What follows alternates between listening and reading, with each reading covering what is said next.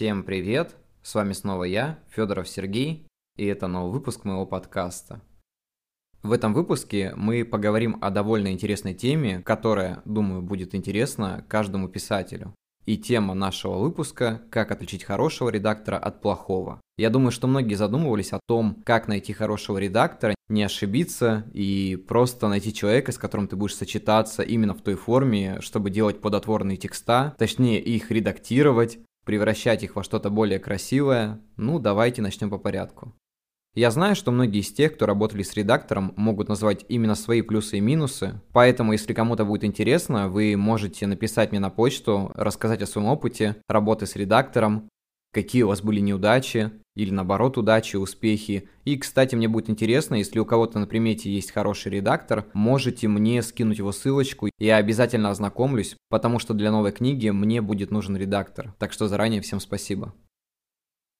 Для ясности, мне попадались в основном хорошие редакторы, с которыми у меня была довольно плодотворная работа, просто пути наши разошлись, но у меня, наверное, был небольшой негативный опыт, но об этом я расскажу чуть позже.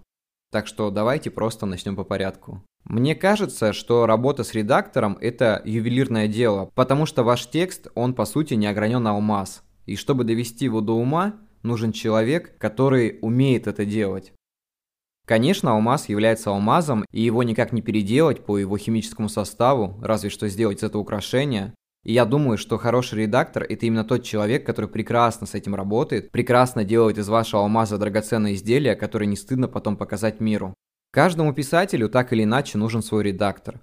Конечно, бывают моменты, когда вы уже сами являетесь редактором, но в таком случае нужен все равно редактор, который посмотрит на ваше произведение со стороны. Потому что есть такое понятие, как замыливание глаза.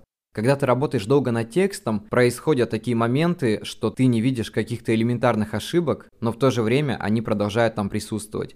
Поэтому мне кажется, что в любом случае лучше рассматривать текст с кем-то. То есть редактор всегда нужен, редактор, корректор. Ну о корректоре мы поговорим потом. Естественно, все начинается с поисков. И, наверное, для каждого писателя это довольно тяжелый момент, потому что куда податься, кого искать, где искать и так далее, все это довольно сложно. В наше время очень много ресурсов, где можно найти редактора, где можно посмотреть вакансии, портфолио и так далее. Мне хочется сразу сказать, что правильный редактор – это тот человек, который покажет возможности развития вашего текста. И никак иначе. Главная цель редактуры – это улучшение текста, привести его в более литературный вид, улучшить стилистику и указать в то же время на ошибки. То есть это не только исправление, но и улучшение и возможность автору получить новый опыт, ну и как редактору, так и автору. Главная цель любого редактора – это не навредить автору, то есть ни в коем случае не унизить его текст, не оскорбить его как-то, а вот именно помочь ему развиться. Даже, наверное, я не то слово подобрал, не помочь, а дать возможность развития. Научить писать его еще лучше своим примером, потому что пример – это очень главное в жизни. Очень часто приходится брать примеры и улучшать себя, так как нас окружают люди, которые могут помочь нам развиться, и это очень важно в нашей жизни. Редактор – это не критик. Редактор – это специалист в своем деле. Если же у вас происходит такое, что редактор унижает ваш текст, то я думаю, что лучше помахать ему рукой. С такими людьми, наверное, лучше не работать. Потому что есть профессионализм, а есть именно какие-то, ну не знаю, личный негатив. Ты человеку вроде как платишь деньги за работу и хочешь, чтобы он стал там твоим учителем в этом плане, помог вам поработать с текстом, увидеть свои ошибки. Но если случается такое, что все переходит на какие-то оскорбления, то лучше оставить этого человека и поработать с кем-то другим. Я бы вам не советовал продолжать работать с такими людьми. Я видел такой случай, когда редактор помогал человеку работать с текстом, а спустя какое-то время написал в Инстаграме огромный пост, такой разгромный, об этом авторе и о том, что он делал. Ну, я имею в виду не какой он человек, а какой он писатель. И вот с такими оскорблениями и так далее, я думаю, что такие люди вообще отвратительные. Это немножко неправильно, некорректно. Даже если бы я был редактором и видел, что человек плохо пишет, я бы помог ему чем-то в этом плане и никак бы не стал бы вот так вот делать такие вещи. Это прям, ну я не знаю, из рамок вон выходящее. Это очень некрасиво, непрофессионально. И такой человек, он плохой редактор, мне кажется. Я не знаю, как его еще иначе назвать. Это такой низший уровень профессионализма в любом виде, какой хотите, такой принимайте, но это так. Редактор должен являться союзником автора, но никак не врагом. Я хочу дать вам мой личный совет из своего опыта жизни. Никогда не работайте с друзьями или родственниками или какими-то близкими людьми, потому что работа должна оставаться в рамках работы.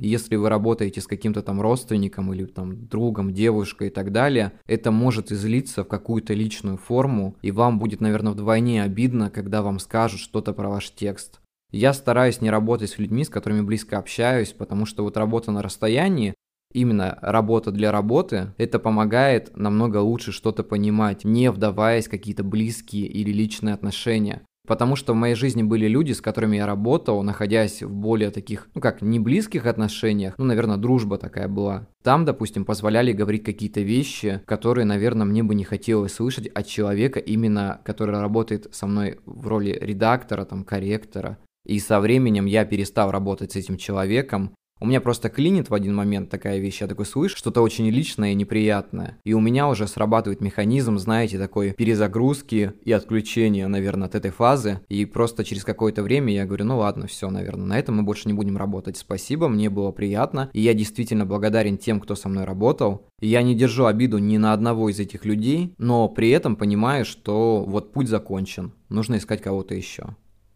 Знаете, мне очень нравится, когда я слышу от людей, мне приятно работать с этим редактором, я повышаю свой навык, я становлюсь намного профессиональнее, я вижу свои ошибки и все такое, и мне кажется, что человек нашел вот именно своего редактора, с которым все будет хорошо.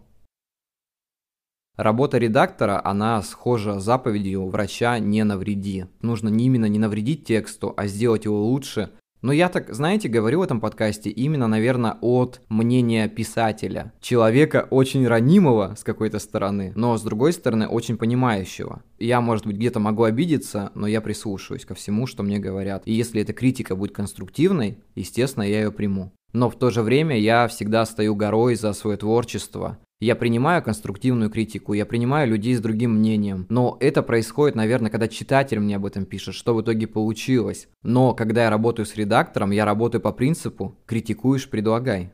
Прежде чем работать с редактором, лучше посмотреть его портфолио, лучше дать ему кусочек текста, чтобы он его отредактировал, вы посмотрели, нравится вам, не нравится, подходит, не подходит, и потом уже решать. Есть еще такой момент, если редактор там сразу просит деньги вперед, там полностью всю сумму, если его взгляды зациклены только на финансах, то я думаю, что лучше хорошо подумать. Потому что, знаете, я сам по себе человек такой, если я вдаюсь в какое-то дело, конечно, я беру какой-то определенный аванс, но это схоже с ремонтом. Вы даете работникам сразу деньги, а потом они тянут с ремонтом, продолжают это долго там делать, какие-то причины находятся, поэтому лучше, не знаю, там 50 на 50. Хотя при этом я сам по себе всегда плачу, скорее всего, полную сумму, но именно тому редактору, которому я уже 100% доверился. А вообще, редактор очень похож на волшебника. Он может даже из самого слабого текста сделать довольно сильный. И это, знаете, порой кажется очень невозможным, но на самом деле для сильного редактора нет ничего невозможного. И мой последний совет – хорошая редактура зависит не только от редактора, но и от вашего желания учиться чему-то новому. Если это желание отсутствует, то, скорее всего, вы останетесь в одной точке. Я это говорю к тому, что если в процессе вы следите за тем, как ваш текст редактируется, желаете учиться этому, то вы на верном пути. Ваш опыт – это ваше оружие. Если человек настроен чему-то учиться, то он обязательно избавится от старых ошибок. И помните, что если что-то делать, двигаться дальше, то у вас обязательно что-то получится.